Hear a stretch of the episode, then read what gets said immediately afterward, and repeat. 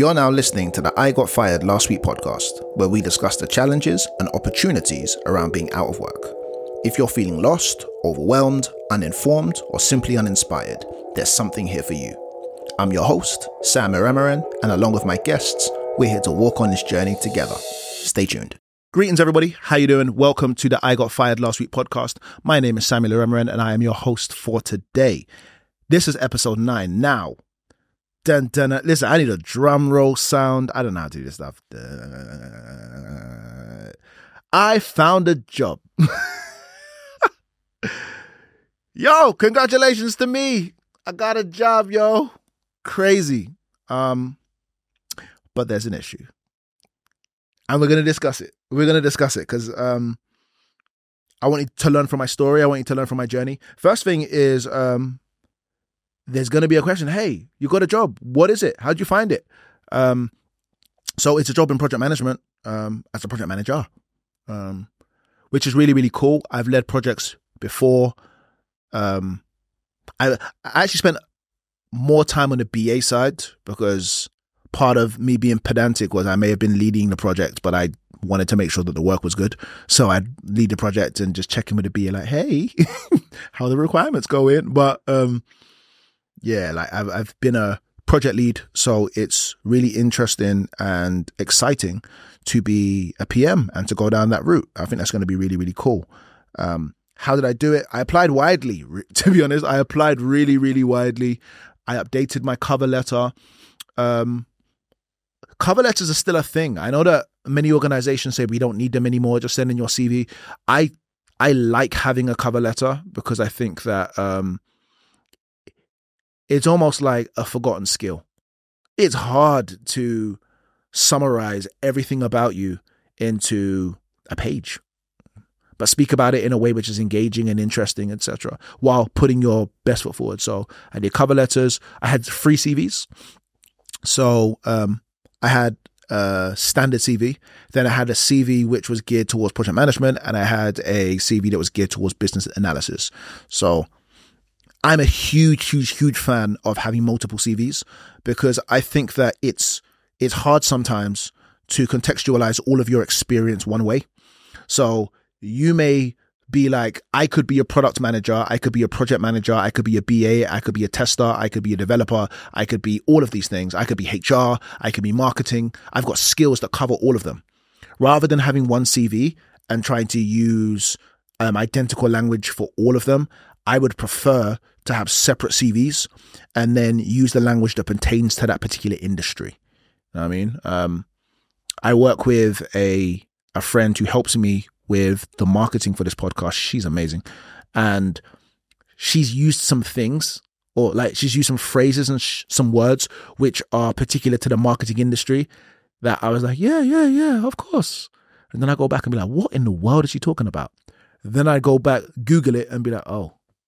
So why don't you just say that? Language is everything, right? So, so, um, yeah. But I said this in the last episode and I'll say it again here. Be careful, man. Be careful. What I mean, I was anxious applying. I was anxious applying. So my my philosophy around it, wrongly, was I'm just gonna apply for seven hundred thousand jobs. I'm gonna apply, apply, apply, apply, and be listen, listen. I'm gonna look you in the camera. I'm gonna say this. Be careful of that LinkedIn Easy Apply. Because that LinkedIn Easy Apply will have you believe it in, in your heart that you're killing the game. And what's really happening is your CV is probably for, or your application is falling into a pool with another thousand people who also clicked on Easy Apply. There's no differentiation between your applications, which means there's nothing that makes you stand out. I shared with one of my mentees. She's uh, actually no, she's not a mentee. I shared with one of my younger friends. She's not a mentee yet, but um, I said to her, okay, so let's picture who's going to be looking at your CV, right? So enter, ooh, I don't want this to be sexist, but I am going to use a woman for this particular example. Please forgive me. If I know there are many men in HR, I know many men in HR, but help me here because I can't, yeah, help me. Anyway, so here comes Bianca. It's seven o'clock in the morning. Bianca's alarm goes off. Bah, bah, bah. She lives in central London where she's paying £1,800 for a two bed flat with a small garden outside. She's stressed on money, but it's okay because she makes enough. Um, she lives alone. Bianca wakes up, she washes her hair. Um, she's hungry. She wants to make toast. She forgets that it's in there because she's scrolling on Instagram. Pop, thing pops up. She's burnt the toast. Oh my gosh. No. Makes a green smoothie. Um, the blender isn't on properly, so it splashes all over the place. It's just like, oh my gosh, what now? Don't worry. Follow me. The story is going somewhere. Leaves the house as she's getting to the bus stop, missed the bus. Oh man. And then she realizes, oh no, there's a yellow stain on the top, has to go back home. Goes back home, changes her top, comes back out. As she's coming back out, misses another bus. It's just like, it's not her day. Finally gets into the office, was meant to start at 9. Um, she gets in for 9.15. Her manager got in at 9.14, sees her walking in and it's just like, mm, it's as if you're late. Sits down at her desk and she now is um, starting her day. So she reads through her diary. She she's a time boxer. So it's 9:15, she goes and gets coffee, gets back to her desk. It's 9:30. 9:30, what does she do now? She opens her emails and she sees that oh, that LinkedIn thing that we put out has a bunch of applications. She opens it, she sees 1,000 applications and she says, mm, let me start my day. That's how I think. So when I was pressing LinkedIn Easy Apply, I'm thinking that's going to or that's going to Bianca, and because that's going to Bianca, Bianca's not going to see my application versus everybody else's application. I mean, she's she's already had a long day. She's already tired and stressed. You've made no differentiation. You've sent in a vanilla CV that doesn't even say anything. Things are spelt wrong. She's just gonna exit because she's just like this is silly. Bianca aside, I did apply for hundreds and hundreds and hundreds, thousands, if I'm not wrong, of roles. None of them worked. I didn't get any of them. Um, I got recruiters reaching out. That was nice, but no concrete role. I actually got this role for a recommendation of a friend. So someone posted on their Instagram and was just like, yo, there's a role. Um, and I reached out to her and I said, can you please pass my CV on of which she did. I ended up having a conversation with them. And before you know it, uh, I think I was interviewed three times, and then yeah, here we are. They made me an offer. Um, I was under the assumption that by the law of large numbers, the more jobs you apply for, and what ended up happening was it was the strength of relationship, and it was how personable I was that got me the role. So thank you to my friend, but secondly, you can see in my situation, it actually had nothing to. I could have been applying until high heaven. It would not have mattered. Um, so don't be afraid to lean on the strength of friendships, on the strength of community, on the strength of network. As you can see, a network here or a member of my network helped me get a role, which is super dope. So um, don't be afraid to use that as one of your strategies when it comes to job hunting. Now, here's where my issue is here's where my issue is. Now, I have to apologize in advance because everything that I'm going to say, you're probably going to say, yeah, but you have the job though. Yeah, but you have the job. Yeah, but you have the job. But I want to walk you through the thinking because I believe it's the thinking and the perspective which you can learn from more than the fact I even got the role. Um, I started thinking, is this the right role for me after I had received the offer? after I had received the offer. And the reason why that's a problem is the more roles you apply for and the longer you spend out of work, in my mind at least, the more ambiguous some of your requirements become. So you can quite easily say, I want this, this, this, this, this, this, this, this, this. That's what would be a good organization. 10 things. Before you know it, there's nine, eight, maybe I don't need that. Seven, six, four, one. Listen, they just need at this stage they just need an FCA number. I don't even they don't even need to be a they need to have a registered address. If they've got a registered address, I don't care about their ethics, I don't care how much they pay, I don't care what the job title is, I don't care about anything. If they have a registered address, I'll take the job. Um, and I'll be honest, I did get there. I got to a stage where a lot of my um, requirements became ambiguous. So I asked myself after the job offer, while reading the contract, whether this was the role for me. Um, and I'm sure you can see the the dangers in that. The dangers in not having a role. And please understand, I'm not saying that this is the wrong role for me. I'm just saying that the, the dangers in not really doing your research and your homework on a role before you have a contract in front of you is A, you might have wasted their time. And B, they might have wasted yours. And nobody's here to waste time. We're here to um we're here to add value to each other and we're here to be mutually beneficial. They have something which I want, which is money.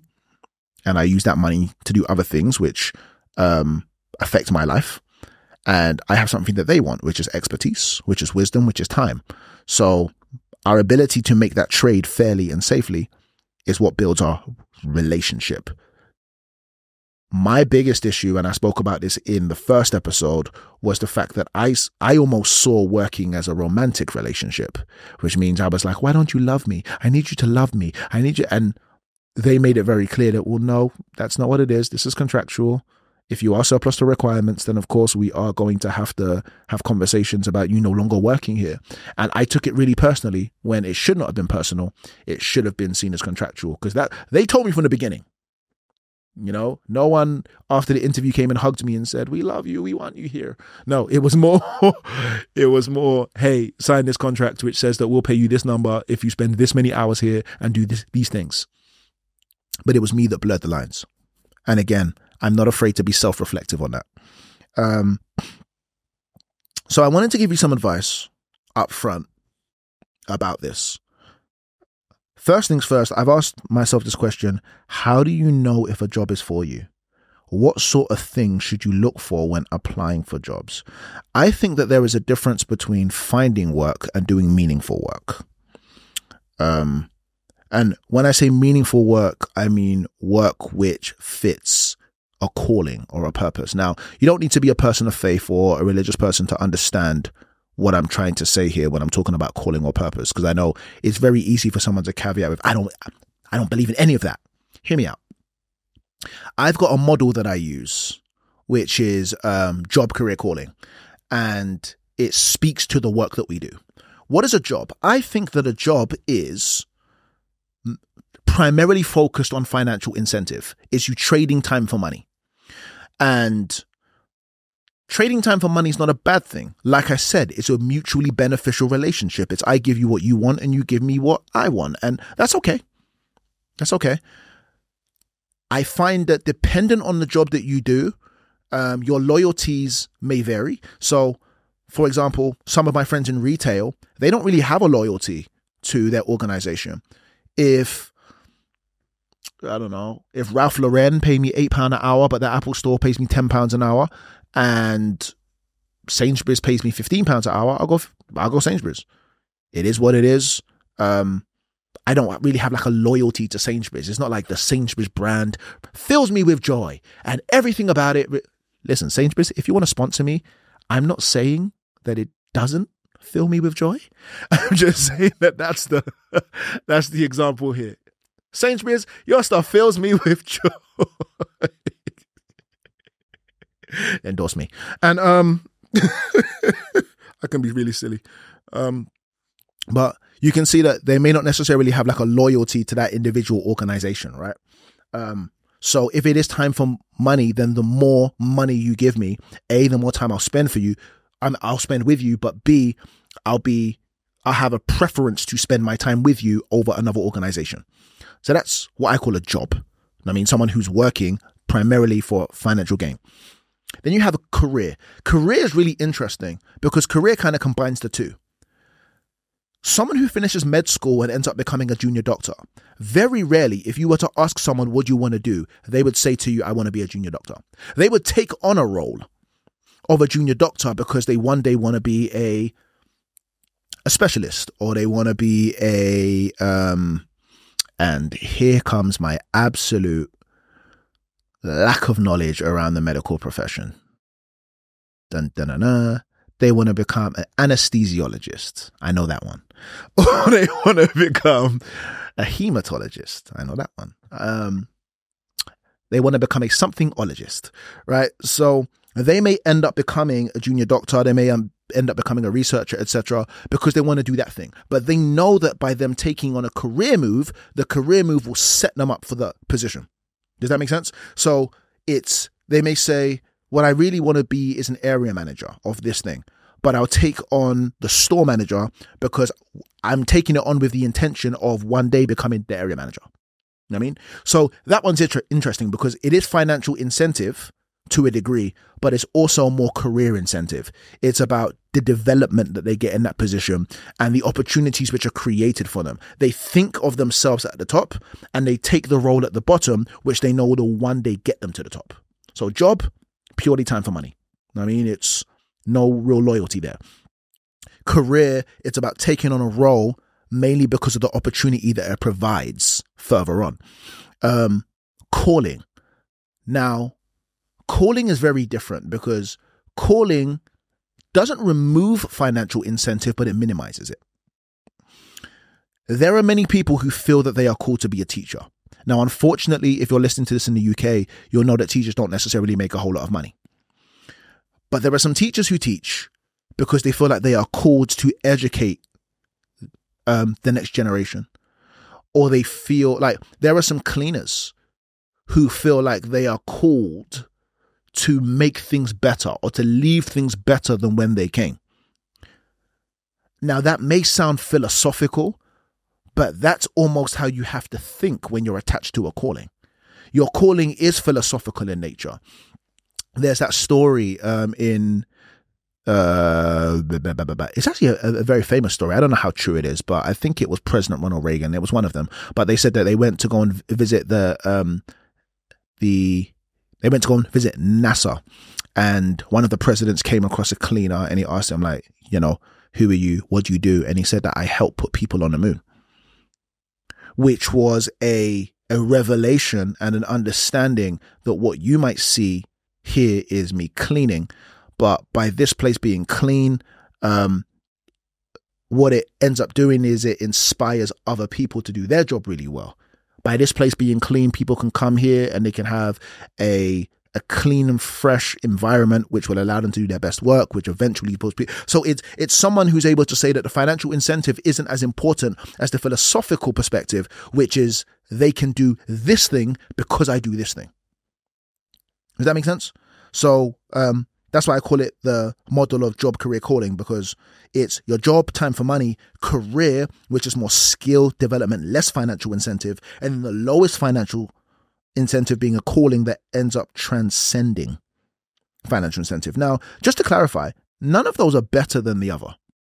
None of those are better. It's not necessarily that I do like everybody needs to run to their calling because the moment that we no longer think about money, we'll all be okay. Um, I love the saying that in a in a job, whatever it is, in work, maybe not in a job, in work, you're either learning or earning. The sweet spot is if you could do both. But if you're doing none of them, move on. Sailor. Okay, so that was number one, which is how do you know if a job is for you? By the way, I'm taking you through these because that's not what I did the whole point of this is that you learn from my mistakes. You learn from the things I've done. I didn't think about whether this job was for me. Is it my job? Is it my career? Is it my calling? I was just like, money? Actually, no. to be honest, that that kind of puts it more into the category of job because it was I was led with I'm not working. I've been made redundant. I would love to feed my family. You have a job. I don't necessarily know your organization or what you're asking me to do here, but it is what it is. I'll take I'll take your job because it's giving me me money. You know I mean, and um, I think knowing where it sits on your spectrum at the beginning of the process would make more sense rather than what I had to do, which was to go and reevaluate at the end and be like, is this actually a job or is this actually a career move or is this actually a calling? I won't tell you which one it is, but it's one of them. Um, number two, this is interesting. I wrote to myself, why do calling and purpose even matter? Dun dun dun. Why does it even matter? I think I think we all have a desire. We all have an inherent desire to contribute positively to society. I think that we all have a desire to go to sleep every day feeling like we have done something good. That what the thing that we are doing or the things that we are giving our time, energy, effort, expertise, and wisdom to, those things mean something to someone. even if not ourselves. I think we all have a desire for that.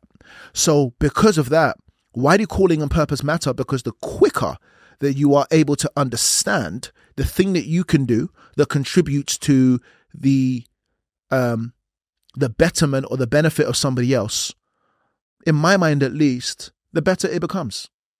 The quicker you can find that. Now, some people end up having midlife crises, crises, yeah, crises at 40, 50, 60, depending on where you live.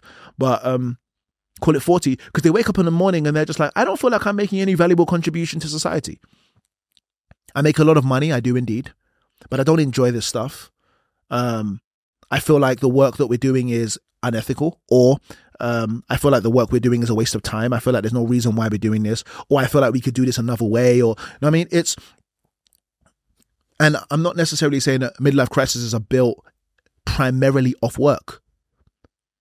But if you actually slow down and speak to people, many people will share with you the fact that it has a lot to do with work, which is what they spend 8, 10, 12 hours a day doing. They're asking themselves questions like, do I even want to do this? That's long. I'll never forget. Um, I wanted to be an investment banker growing up. I wanted to be an investment banker. So my mum came home and we had a conversation. I'm, I'm sure I've I've told you this on a previous pod. We had a conversation and it was just like, what do you need to um to do to be an investment banker? Maths, accounting, and economics. So I went to college and studied maths, accounting, and economics. That was literally it. Like I, I had no I had no loyalty to anything else. I knew I loved numbers and I knew I loved money. Um, but I was in university and I got to a stage where I've learned about what they do and I'm like, oh, okay, sure. Strange, but not not that it's strange the work that they do, but I I was rationalizing it against is that what I want to do? I was like, eh, okay. And then in my first job where I worked, um, we worked with investment bankers and I was doing a, a weekend shift it was called um, help desk. I was doing a weekend shift, and on that weekend shift, I had an investment banking um, analyst call me. He's like, "Hey Sam, how you doing?" I was like, "Oh hey, you okay?" He's like, "Man, I've got this Excel spreadsheet. Um, I've been working on it for three days, and I can't go home until it's completed. Please help me." And the place that I worked, you could embed, um, you can embed data in these sheets which refreshed in real time. So as I'm sure you can imagine, if you were building a financial model in that Excel spreadsheet and it updated in real time, that's useful. But he had like a code inside a code inside a code and it was nested and and I was literally asking him, I said, Hey man, are you okay? Sam, I just want to go home, man. I've been here. I said, Nope, nope, nope, nope, no, no, nope, nope, nope. I said, Hey, I said, I don't care how much investment bankers make. I will no longer be pursuing investment bank. And is what's interesting is I have no issue with investment banking or investment banks or even this one person's experience. I just hadn't humanized how much work was required. You hear that? I just I hadn't humanized how much work was required for the role. So the moment that I now thought about my calling and my purpose and the things that I want to do entrepreneurially and the things that I want to build and the foundations and this and that, and I looked at my time and the time commitment to this, I was like, that just doesn't work for me. That's why calling and purpose matter. You want to do stuff that works for you. You want to do stuff that you feel like, okay, you know what? Crazy as it sounds, I know that that's really odd hours. I know that um, that's really, really tricky work and tricky clients and etc. But I still want to do that. I feel like that resonates in me. That sits well with how I see myself, how I see the future, and the world that I want to create. That's why purpose and calling matter. Whether you're a person of faith or not. Because imagine wasting your time doing something that you just feel like, ah, oh, man, I'm just, uh, don't enjoy it. Imagine waking up every day and saying to yourself, I just don't want to do it. I just don't want to do it. Why not? I just don't. I don't know what to say. I just don't want to do it. So that's a question that I didn't ask myself. The first thing that I didn't ask myself was, why am I even doing this in the first place? Is it a job? Is it a career? Is it a calling? Um, and that was the issue. Second thing that I didn't ask myself is, like, is this my calling? Is this my purpose? Is this something that I feel like I'm called to do? Is this in line with the way that I see myself? When when I validate myself, when I affirm myself and I look in the mirror and I look at the kind of person that I want to be, does this thing sit right with me? Because if it doesn't, that might be an issue that I need to address. And number three, what are the risks of doing work that you don't feel is suitable for you? Now, this is a really interesting one. I mean, everything. I call everything interesting, so I apologize in advance. But um, I've written here if it's money driven, any comparison of your salary versus value will leave you deficient. Listen, I'm a poet, homie. I'm a poet. Listen to what I mean by that if you do something which is money only, or maybe not money only, but let's say that you keep money almost as a scorecard to assess your value. What will end up happening is as you learn more skills, let's say there's a company that says, Sam, I'm going to pay you 50K. And I say, 50K, wow, that's amazing. I'll take it. The moment you give me a 75K, 100K task, I won't do it. Why? Because in my mind, now there is an imbalance. Now is a now there's an unfair trade between what you're asking me to do and what you're rewarding me for.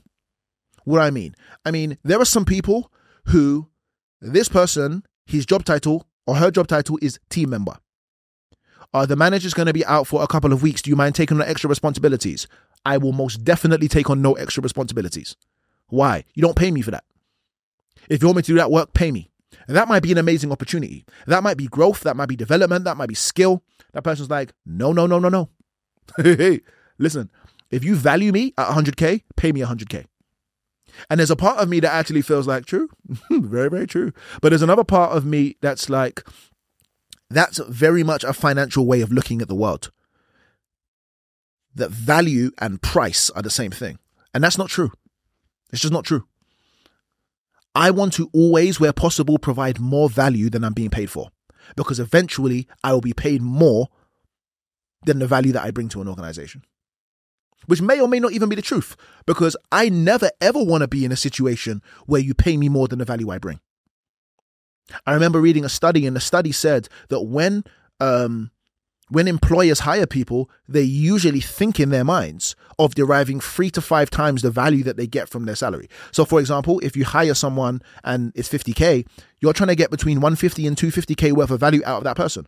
I like to come in with that mentality. You're paying me 50K, but I want to give you 150 to 250K. Why? Because eventually, once you see that I provide more value, you'll end up increasing my salary. Or somebody else, another organization, my fault, apologies, another organization who understands my value will now pay me where you didn't want to pay me.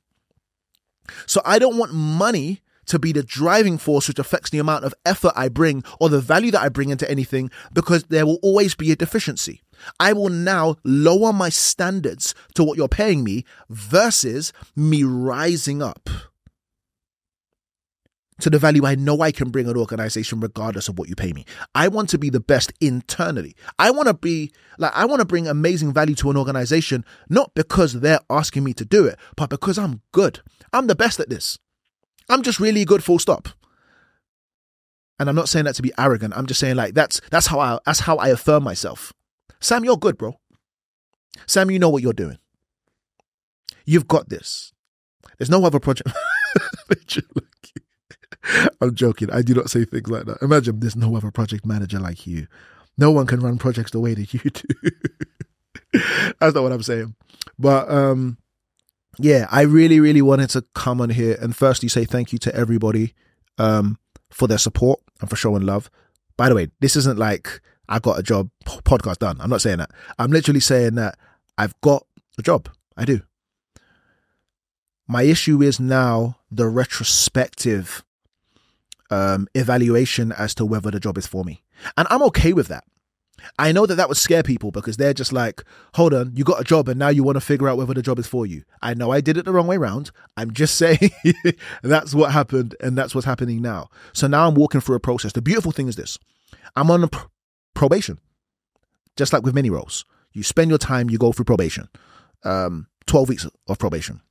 During that probation, it's an opportunity for them to get to know me and me to get to know them. If this doesn't work, I will walk away. And I know, again, I know it's a first world problem. Please understand because they're going to be like, you're telling me you got a job and you might walk away. Yeah. Yeah, I am telling you that. And I'm not telling you that I would walk away lightly. And I'm not telling you that I would walk away because I'm arrogant and feel like I only took on the job to serve my ego or any of that. I would walk away if I was unsure about the ways that this can serve me and I can serve them. I don't want to be a hindrance to their team. I don't want to be a hindrance to their organization. The money that they pay me, they pay me for my value. They pay me for my ability to come in and contribute to the strategic objectives that they're trying to hit. I need to be honest with myself and say whether I am the person that can do that. And if I'm not, I need to move out of the way so the right person can come and do that. I think that that's a healthy way to think. Um, you may not agree with me, and I'm perfectly okay with that. I hope you do. Um, anyway, anyway, anyway, please understand. I'm not saying that I'm leaving. I'm just saying those are the thoughts that are going through my head. So yeah, um, what on me? What on you, everybody, for listening to me. I appreciate you as always. This episode is going to be called I Got a Job, but There Is an Issue. And there is an issue. I'm now going to do the self reflective work. And hopefully, on the other side, we'll see what happens as we serve one another. I appreciate you. Thank you for listening. Um, thank you for taking your time. And yeah, way, way, way more to come on this. Remember, 21 episodes before we even make a dent in it. Peace and blessings to you. See you later.